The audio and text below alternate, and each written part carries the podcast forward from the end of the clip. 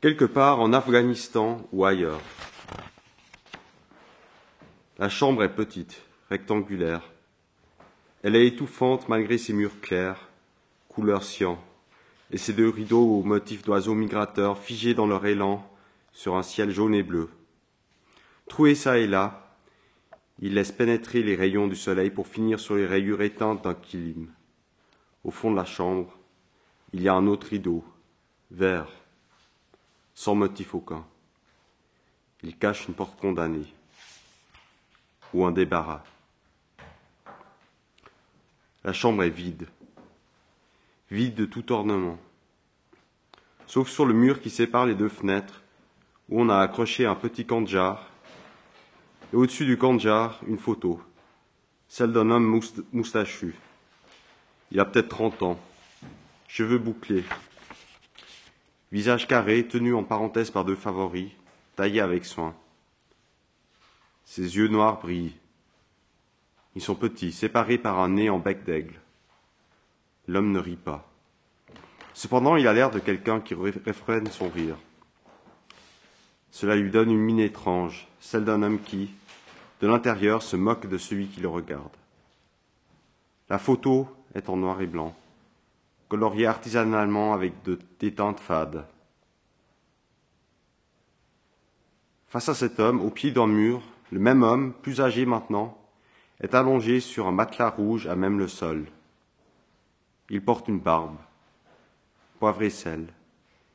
Il a maigri, trop. Il ne lui reste plus que la peau, pâle, pleine de rides.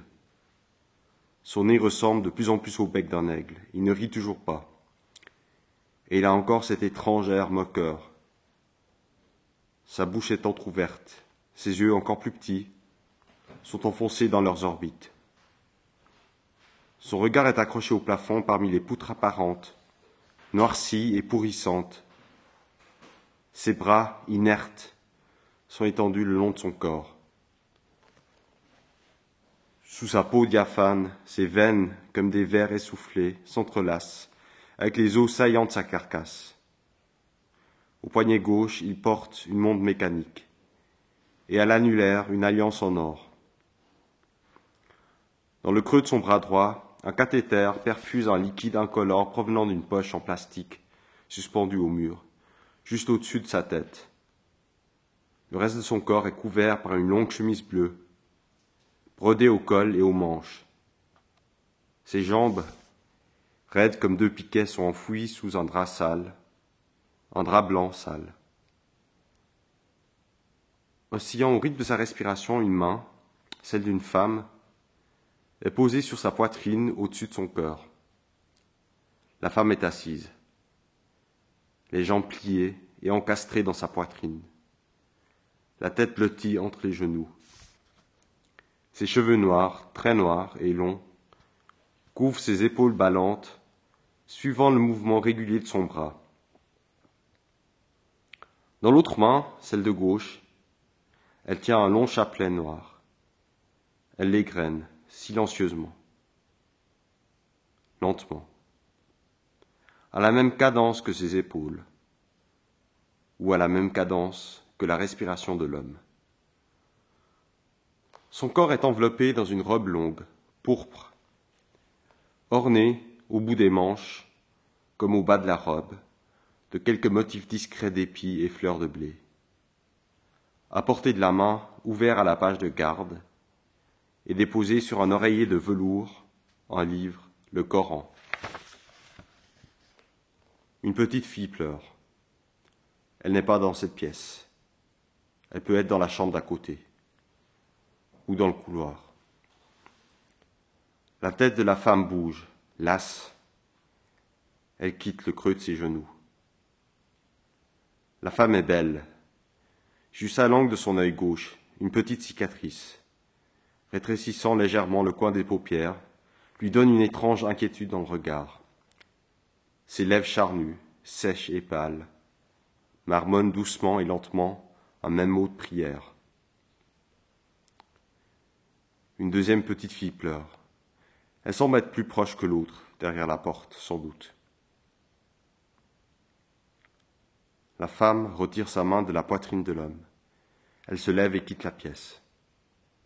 Son absence ne change rien. L'homme ne bouge toujours pas. Il continue à respirer silencieusement, lentement. Le bruit des pas de la femme fait taire les deux enfants. Elle reste auprès d'elle un long moment, jusqu'à ce que la maison, le monde se résolve, en ombre dans leur sommeil, puis elle revient. Dans une main, un petit flacon blanc, dans l'autre, le chapelet noir. Elle s'assied à côté de l'homme, ouvre le flacon, se penche pour lui instiller deux gouttes de collyre dans l'œil droit, deux gouttes dans l'œil gauche, sans relâcher son chapelet, sans cesser de l'égrener. Les rayons du soleil passant à travers les trous du ciel jaune et bleu du rideau caressent le dos de la femme ainsi que ses épaules qui oscillent toujours régulièrement, à la même cadence que le passage des grains du chapelet entre ses doigts. Loin, quelque part dans la ville, l'explosion d'une bombe, violente, elle détruit peut-être quelques maisons, quelques rêves. On riposte. Les répliques lacèrent le silence pesant de midi, font vibrer les vitres, mais ne réveillent pas les enfants. Elles immobilisent pour un instant, juste deux grains du chapelet, les épaules de la femme. Elle met le flacon de collier dans sa poche. Alcar, murmure-t-elle. Alcar, répète-t-elle. Elle le répète à chaque respiration de l'homme et à chaque mot. Elle fait glisser entre ses doigts un grain du chapelet. Un tour de chapelet s'achève. 99 grains. 99 fois Alcar. Elle se redresse pour reprendre sa place sur le matelas, contre la tête de l'homme, et remet la main droite sur sa poitrine. Elle recommence un tour de chapelet. Lorsqu'elle atteint encore une fois le 99e Alcar, sa main quitte la poitrine de l'homme et se déplace vers le cou. Ses doigts se perdent d'abord dans la barbe drue. Il reste un souffle ou deux. Ils ressurgissent ensuite pour s'étendre sur les lèvres, caresser le nez, les yeux, le front, et disparaître de nouveau dans l'épaisseur des cheveux crasseux, enfin. Tu sens ma main? Corps brisé, penché sur lui, elle fixe ses yeux.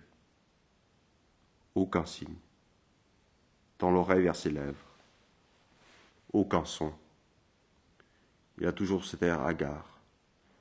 Bouche entr'ouverte, regard perdu, dans les poutres sombres du plafond. Elle se baisse encore pour chuchoter. Au nom d'Allah, fais-moi signe pour me dire que tu sens ma main, que tu vis, que tu reviens à moi, à nous.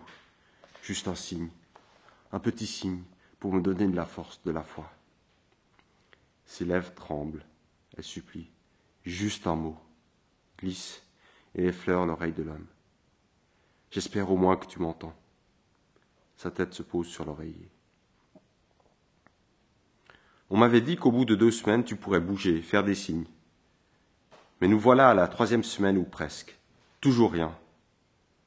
Son corps se retourne pour se mettre sur le dos. Son regard s'égare là où celui de l'homme s'est égaré, quelque part entre les poutres noires et pourrissantes. Alcar, Alcar, Alcar. La femme se redresse lentement, fixe l'homme désespérément. Elle pose de nouveau la main sur sa poitrine. Si tu arrives à respirer, tu peux donc retenir ton souffle, n'est-ce pas? Retiens-le. Repoussant ses cheveux derrière la nuque, elle insiste. Retiens-le juste une fois. Et tend à nouveau son oreille vers sa bouche. Elle l'écoute. Elle l'entend. Il respire. Perdu, elle grommelle. Je n'en peux plus. Après un soupir exaspéré, elle se lève subitement et répète en haussant la voix. Je n'en peux plus. Abattue. Du matin au soir, réciter sans arrêt les noms de Dieu. Je n'en peux plus. Elle s'avance de quelques pas vers la photo, ne la regarde pas. Cela fait seize jours. Hésite. Non. Et compte sur ses doigts incertains. Confuse, elle se retourne. Revient à sa place pour jeter un regard sur la page ouverte du Coran. Elle vérifie. Seize jours. Aujourd'hui, c'est le seizième nom de Dieu que je dois citer. Al-Kahar, le dominateur. Voilà, c'est bien ça, le seizième nom. Pensive. Seize jours. Elle recule. Seize jours que je vis au rythme de ton souffle. Agressive. Seize jours que je respire avec toi. Elle fixe l'homme. Je respire comme toi, regarde. Elle aspire l'air profondément, puis l'expire douloureusement, au même rythme que lui. Même si je n'ai pas la main sur ta poitrine, je peux maintenant respirer comme toi. Elle se courbe vers lui. Et même si je ne suis pas à tes côtés, je respire au même rythme que toi. Elle s'écarte de lui. Tu m'entends? Elle lance des cris. Alcar et recommence à égrener le chapelet, toujours à la même cadence. Elle sort de la pièce. On l'entend. Alcar Alcar dans le couloir et ailleurs. Alcar s'éloigne. Alcar devient faible. Al imperceptible disparaît. Quelques instants s'écoulent dans le silence. Puis Alcar revient résonner contre la fenêtre, dans le couloir derrière la porte. La femme rentre dans la pièce et s'arrête près de l'homme, debout. Sa main gauche égrène toujours le chapelet noir. Je peux même te dire qu'en mon absence, tu as respiré trente-trois fois. Elle s'accroupit. Et même là, en ce moment, lorsque je te parle, je peux compter tes souffles. Elle lève le chapelet pour le tenir dans le champ incertain du regard de l'homme. Voilà, depuis mon arrivée, tu as respiré sept fois. Elle s'assoit sur le kilim et continue. Mes journées, je ne les divise plus en heures, et les heures en minutes, et les minutes en secondes. Une journée pour moi égale 99 tours de chapelet. Son regard se fiche sur le bracelet montre usé qui maintient les os du poignet de l'homme. Je peux même te dire qu'il reste cinq tours de chapelet avant que le mollah fasse son appel à la prière de midi et prêche les hadiths. Un instant, elle calcule. Au vingtième tour, le porteur d'eau frappera à la porte des voisins. Comme d'habitude, la vieille voisine, à la tour rauque, sortira pour lui ouvrir la porte. Au trentième, un garçon traversera la rue sur son vélo en sifflant l'air de Laili, Laili, Laili, Jan, Jan, Jan, tu m'as brisé le cœur, pour la fille de notre voisin. Elle rit, un rire triste. Et lorsque j'arriverai au soixante-douzième tour, ce crétin de Mola viendra te rendre visite, et comme toujours me fera des reproches, parce que dira-t-il, je ne suis pas, je ne me suis pas bien occupé de toi, je n'ai pas suivi ses instructions, j'ai négligé les prières. Sinon tu guérirais. Elle passe sa main sur le bras de l'homme. Mais toi, tu es témoin. Tu sais que je ne vis que pour toi, auprès de toi, avec ton souffle. Elle récrimine. C'est tellement facile de dire qu'il faut réciter 99 fois par jour l'un des 99 noms de Dieu, et cela pendant 99 jours. Mais ce crétin de Molin ne sait pas que ce que c'est d'être seul avec un homme qui.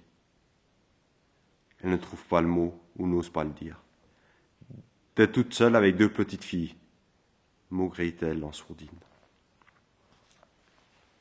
Un long silence. Presque cinq tours de chapelet. Cinq tours durant lesquels la femme reste collée contre le mur, les yeux fermés. C'est l'appel à la prière de midi qui l'arrache de sa torpeur. Elle prend le petit tapis, le déplie et l'étale par terre. Entame la prière. La prière faite, elle reste assise sur le tapis, pour écouter le mollah prêchant les hadiths sur le jour de la semaine. Et aujourd'hui est un jour de sang, car c'est au cours d'un mardi qu'Ève a perdu pour la première fois du sang pourri, que l'un des fils d'Adam a tué son frère, qu'on a tué Grégoire, Zacharie et Yahya, que la paix soit sur eux, ainsi que les sorciers de Pharaon, Asaya, Bed Mouzaïm, l'épouse de Pharaon et la génisse des enfants d'Israël. Elle regarde lentement autour d'elle, la pièce, son homme, ce corps dans le vide, ce corps vide. L'inquiétude envahit son regard. Elle se lève, replie le tapis, le remet à sa place dans l'angle de la chambre et s'en va.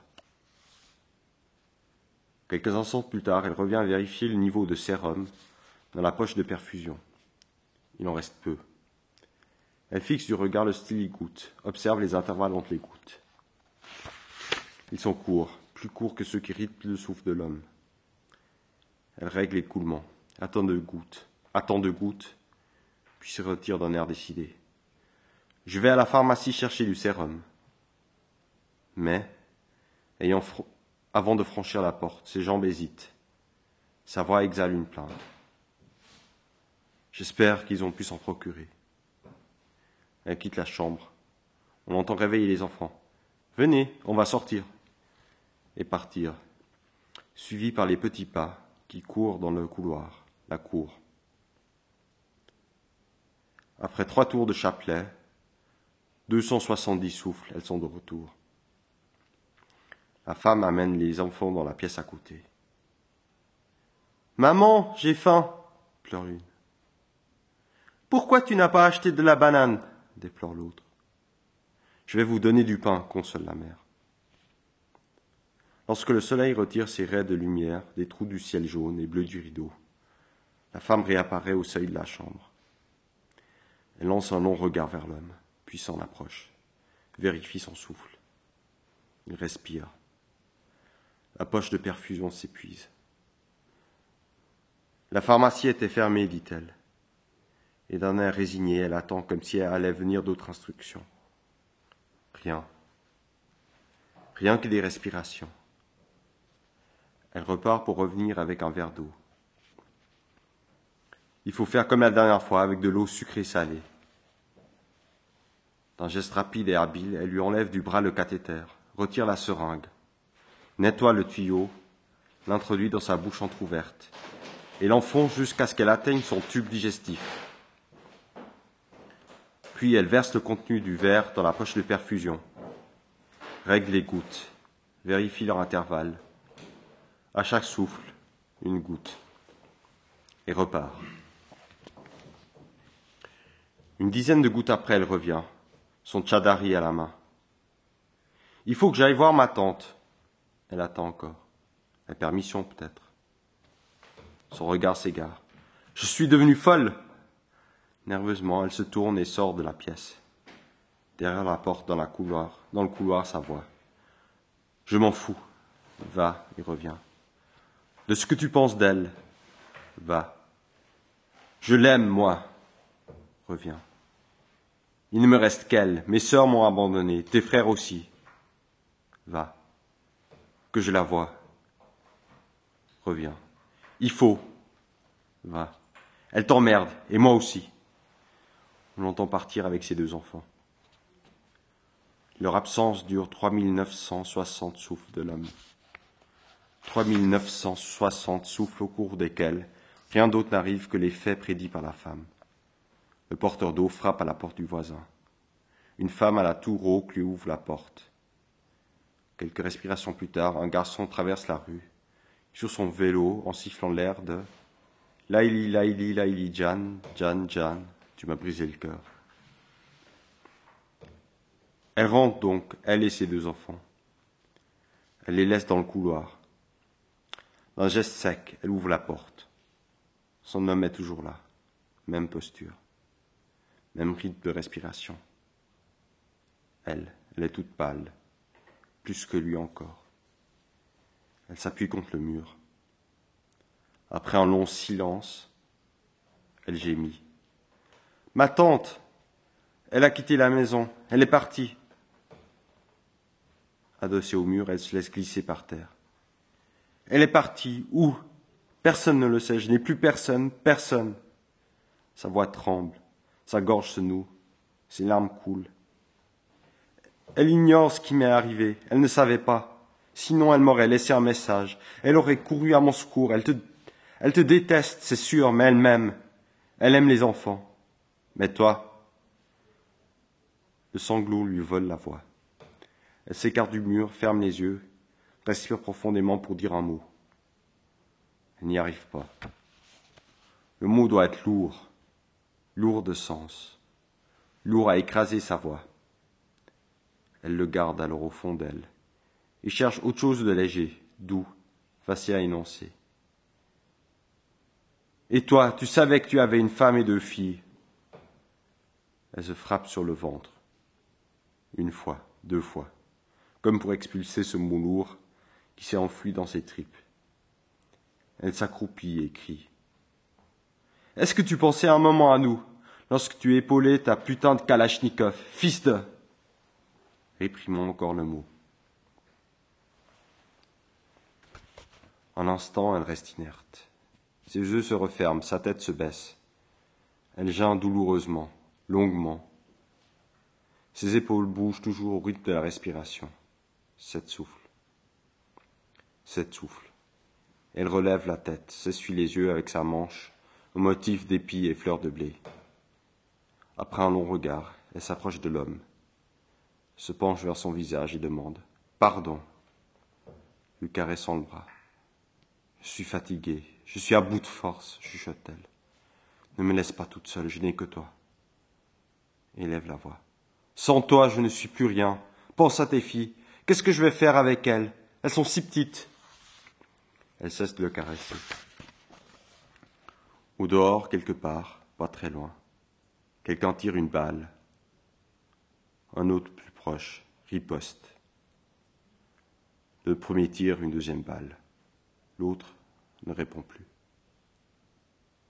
Le Mola ne viendra pas aujourd'hui, dit-elle avec un certain soulagement.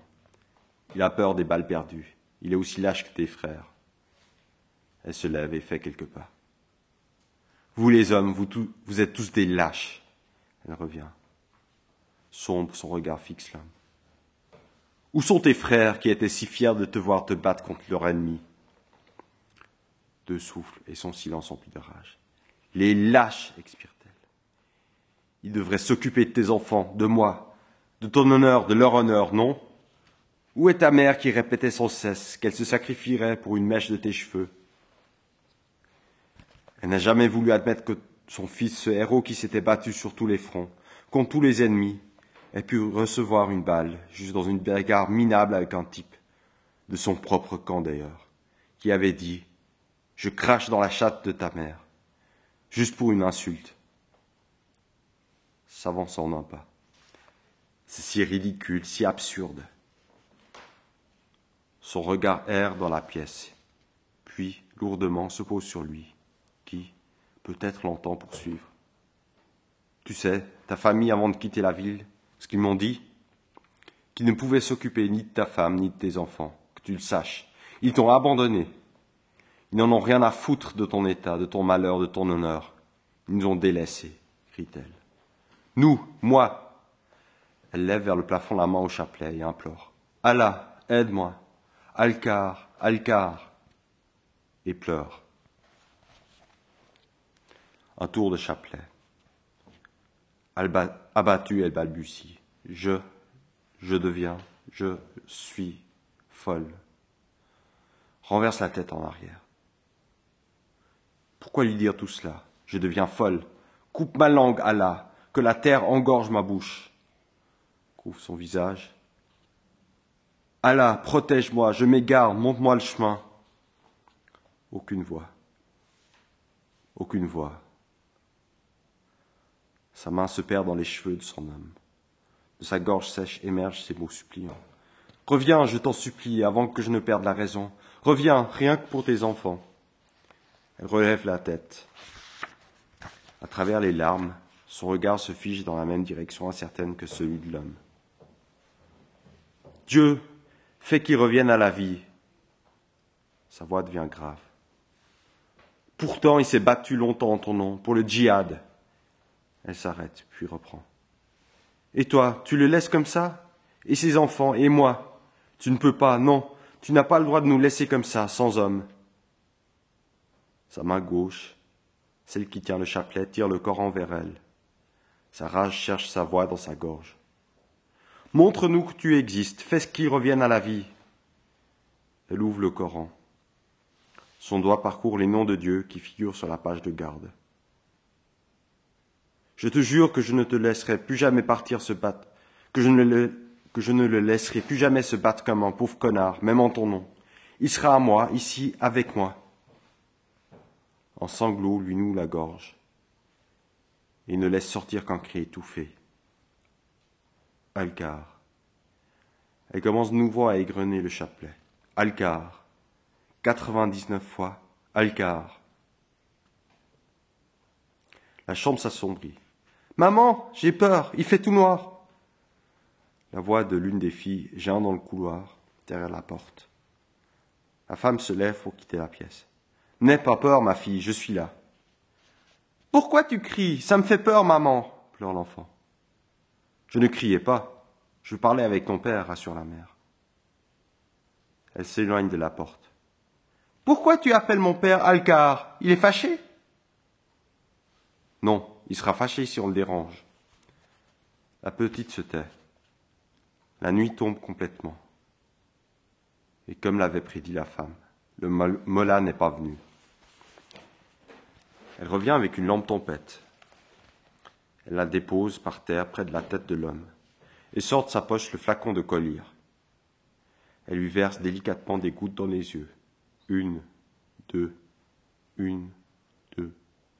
Puis elle quitte la chambre pour revenir avec un drap et une petite bassine en plastique. Elle enlève le linge sale qui cache les hommes, les jambes de l'homme.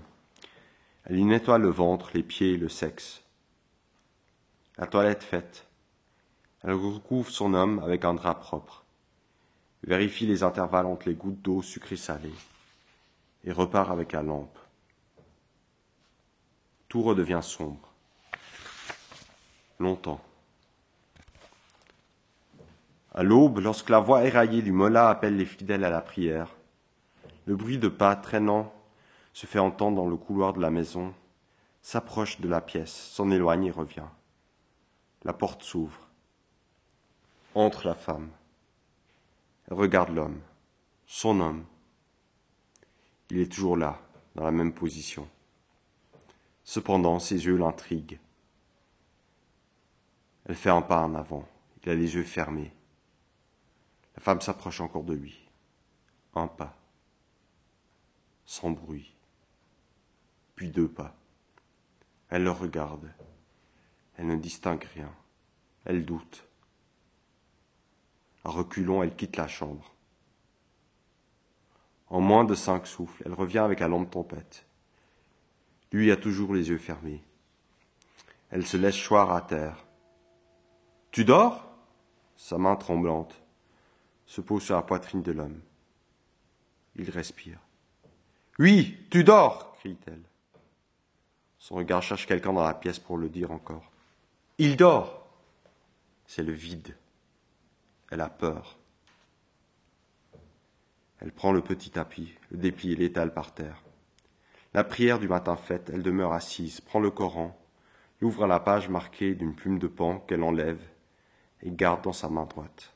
Avec sa main gauche, elle égrène le chapelet. Après la lecture de quelques versets, elle glisse la plume, referme le Coran et reste encore un instant pensive absorbée par cette plume qui dépasse du livre sacré. Elle la caresse d'abord tristement, puis nerveusement. Elle se lève, range le tapis et va vers la porte. Avant de la franchir, elle s'arrête, se retourne, retourne à sa place auprès de l'homme. D'une main hésitante, elle lui ouvre un œil, puis l'autre. Elle attend. Ses yeux ne se referment plus. La femme prend le flacon de collyre, et lui instille quelques gouttes dans les yeux. Une, deux, une, deux. Vérifie la poche de perfusion. Il y a encore de l'eau sucrée salée. Avant de se redresser, elle marque un arrêt et pose son regard inquiet sur l'homme, lui demandant Est-ce que tu peux encore fermer les yeux? Le regard absent de l'homme ne lui répond pas. Elle insiste Si, tu peux, fais-le encore une fois. Et attends vainement. Soucieuse, elle glisse délicatement sa main sous la nuque de l'homme. Une sensation, une angoisse, fait frémir son bras. Elle ferme les yeux, serre les dents, inspire profondément, douloureusement. Elle souffre. En expirant, elle retire sa main et sous la faible lumière de la lampe examine le bout de ses doigts tremblants. Ils sont secs, elle se relève pour mettre l'homme sur le côté. Approche la lampe vers sa nuque. pour examiner une petite plaie toujours ouverte, livide, vidée de son sang, mais pas encore cicatrisée. La femme retient son souffle et appuie sur la blessure. L'homme ne réagit toujours pas. Elle appuie encore plus fort.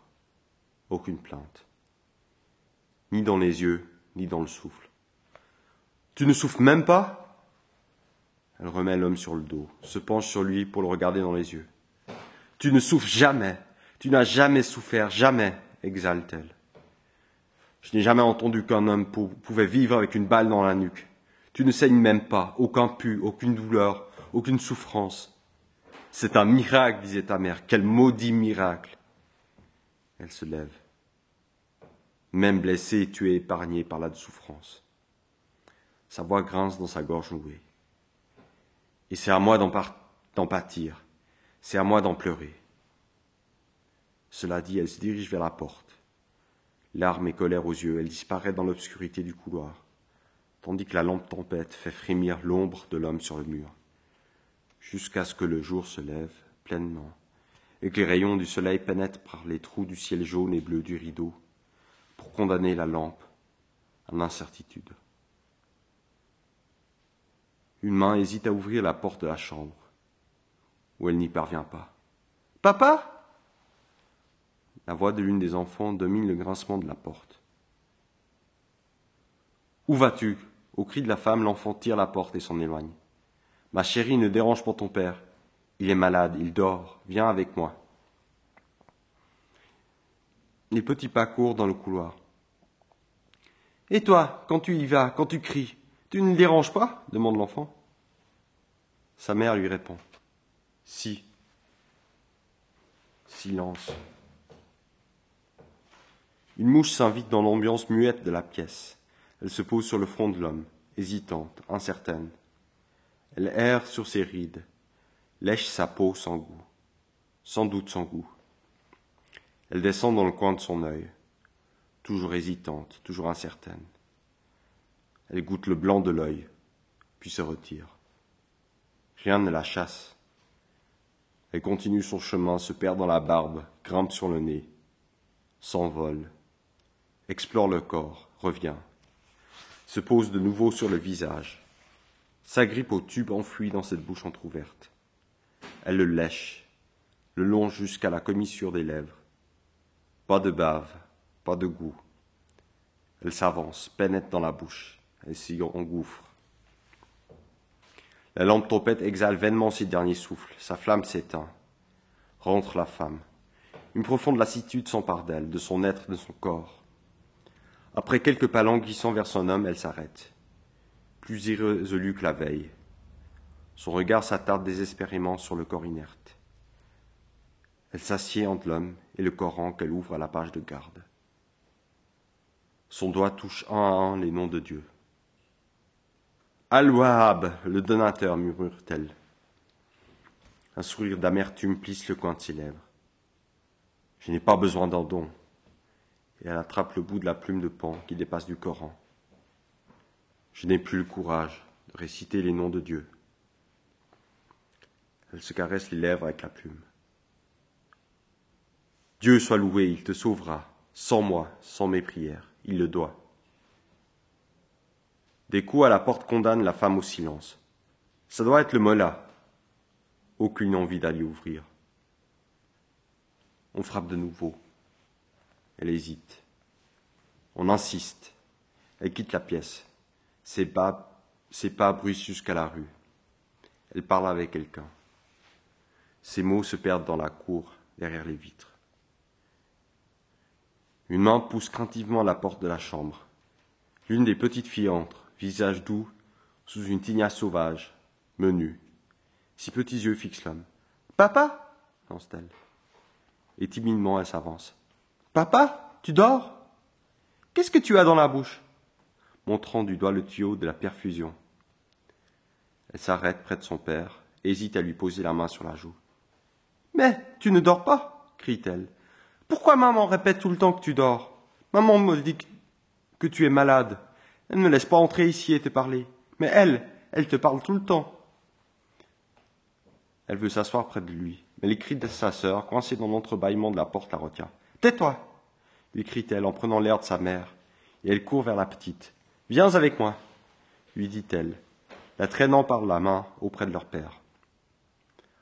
Après un bref, regard dubitatif, la plus jeune grimpe sur la poitrine de son père et tire à U et à Dia sur sa barbe. L'autre s'exclame avec entrain. Allez, papa, parle se penche vers sa bouche et touche le tuyau. Enlève ce truc et parle Elle enlève le tuyau dans l'espoir d'entendre une parole. Aucune. Rien que des souffles. Lent et profond. Elle fixe la bouche entr'ouverte du père. Curieuse, sa petite main s'enfonce dedans et en extrait la mouche. Une mouche crie-t-elle. Et d'un air dégoûté, elle la jette à terre. La plus jeune rit et pose sa joue crevassée sur la poitrine de son père. La mère entre, affolée, elle hurle. Mais qu'est-ce que vous faites? Se rue vers les gamines. Sortez, venez et les tire par les bras. Une mouche Papa mange une mouche crient les filles presque en même temps. Taisez-vous, leur ordonne la mère. Elle quitte la pièce. La mouche, noyée dans la salive, se débat sur le kilim. La femme revient dans la chambre. Avant d'enfoncer de nouveau le tuyau dans la bouche de l'homme, elle jette un regard inquiet et curieux. La mouche? N'apercevant rien, elle replace le tube et s'en va. Plus tard, elle revient pour verser de l'eau sucrée salée dans la poche de perfusion et instiller les coups de collier dans les yeux de l'homme. La tâche achevée, elle ne reste pas auprès de son homme. Elle ne met plus sa main droite sur la poitrine de son homme. Elle n'égrène plus le chapelet noir au rythme de la respiration de son homme. Elle s'en va. Elle ne repasse qu'avec l'appel à la prière de midi, non pas pour reprendre le petit tapis, le déplier, l'étaler par terre et faire sa prière. Elle ne vient que pour mettre de nouveau les gouttes de collier dans les yeux de l'homme. Une, deux, une, deux, et repartir. Après l'appel à la prière, la voix éraillée du Mola invoque Dieu, afin qu'il accorde sa protection aux fidèles du quartier en ce jour de mercredi. Car, comme dit notre prophète, c'est un jour de malheur au cours duquel le Pharaon et son peuple furent noyés, ainsi que furent détruits le peuple du prophète Sali, les Had et Tamoud. Il s'arrête et reprend très vite avec une voix apeurée. Chers fidèles, comme je vous l'ai toujours indiqué, le mercredi est un jour où, selon les hadiths de notre prophète le plus noble, il ne convient ni de pratiquer la saignée, ni de donner, ni de recevoir.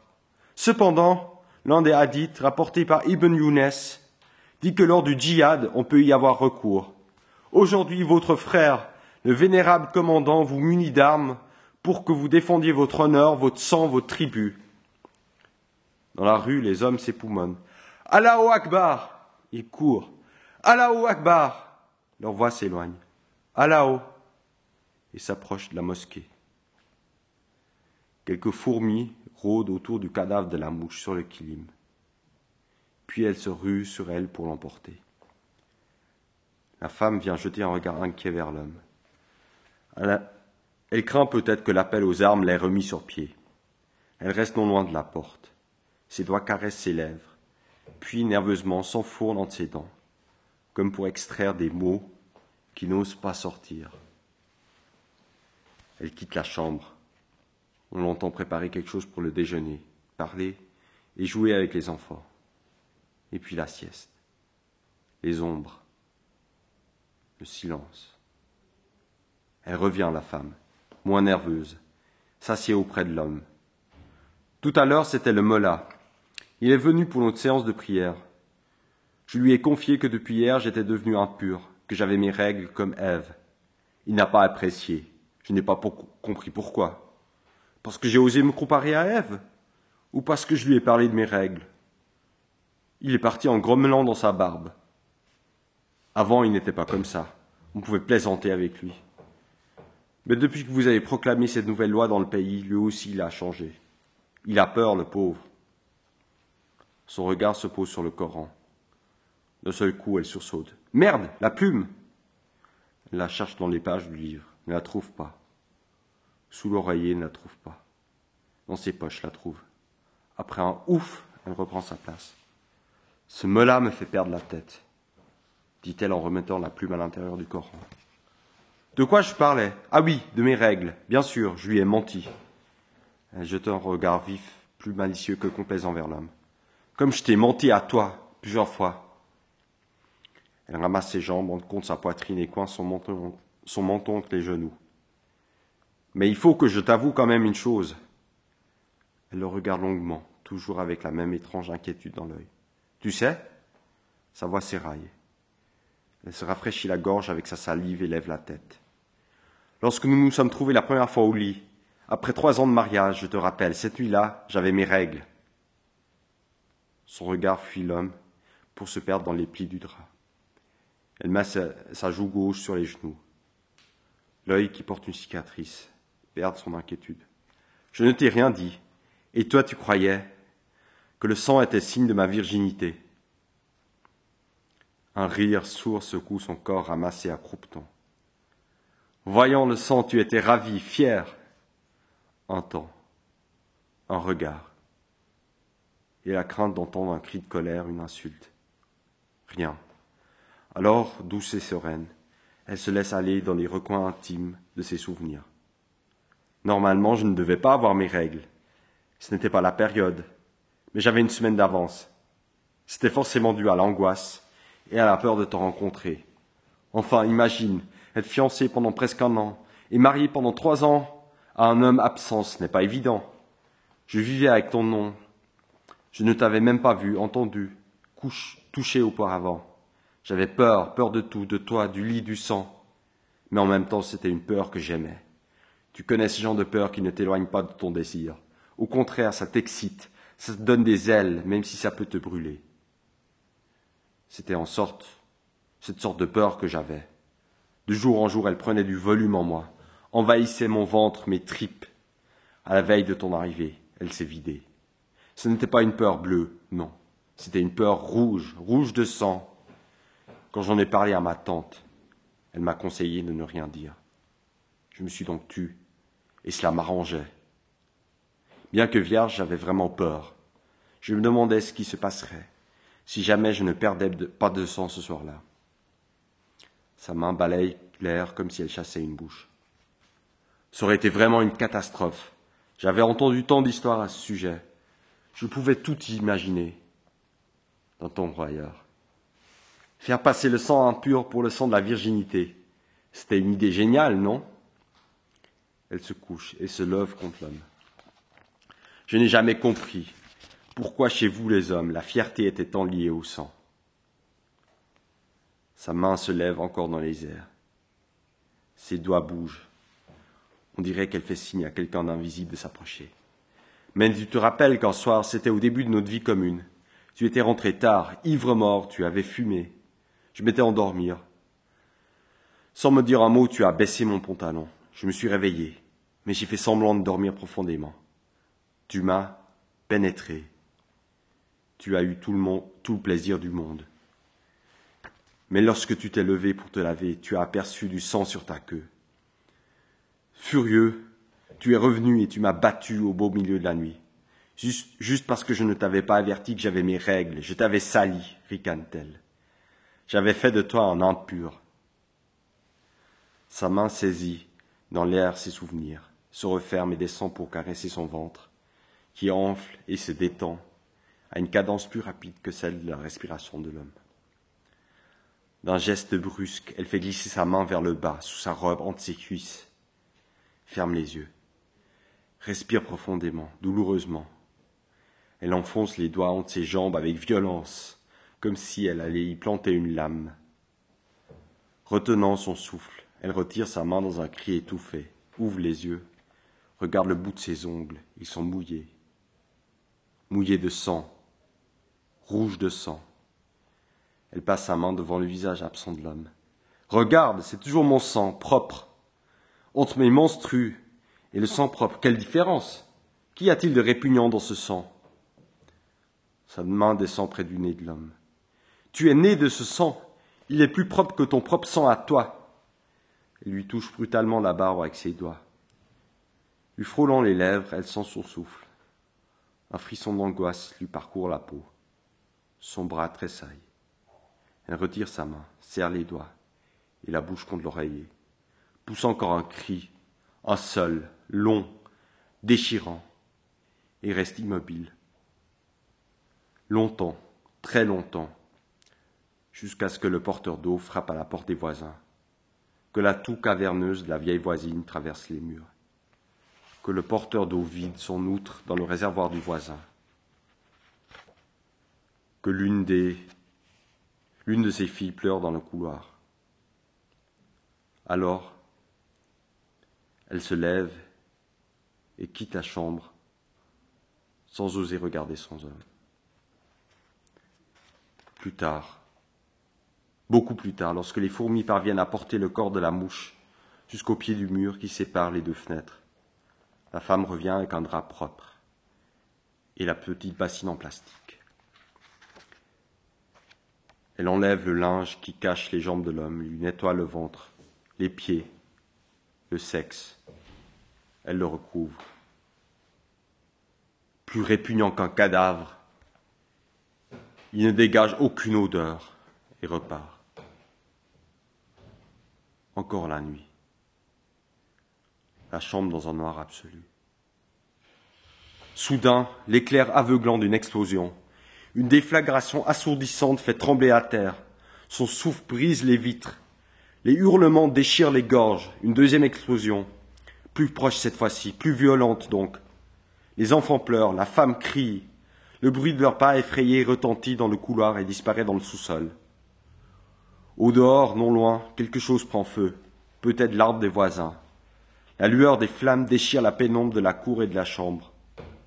Au dehors, certains crient. D'autres pleurent et quelques-uns tirent avec leur kalachnikov. On ne sait d'où, ni vers qui. Ils tirent, tirent. Tout s'arrête enfin, dans la lueur grise d'une aurore indécise. Un silence épais s'abat alors sur la rue enfumée, sur la cour qui n'est plus qu'un jardin mort, sur la chambre où l'homme, couvert de suie, est allongé comme toujours, immobile, insensible avec ses souffles lents. Je vous remercie de votre attention.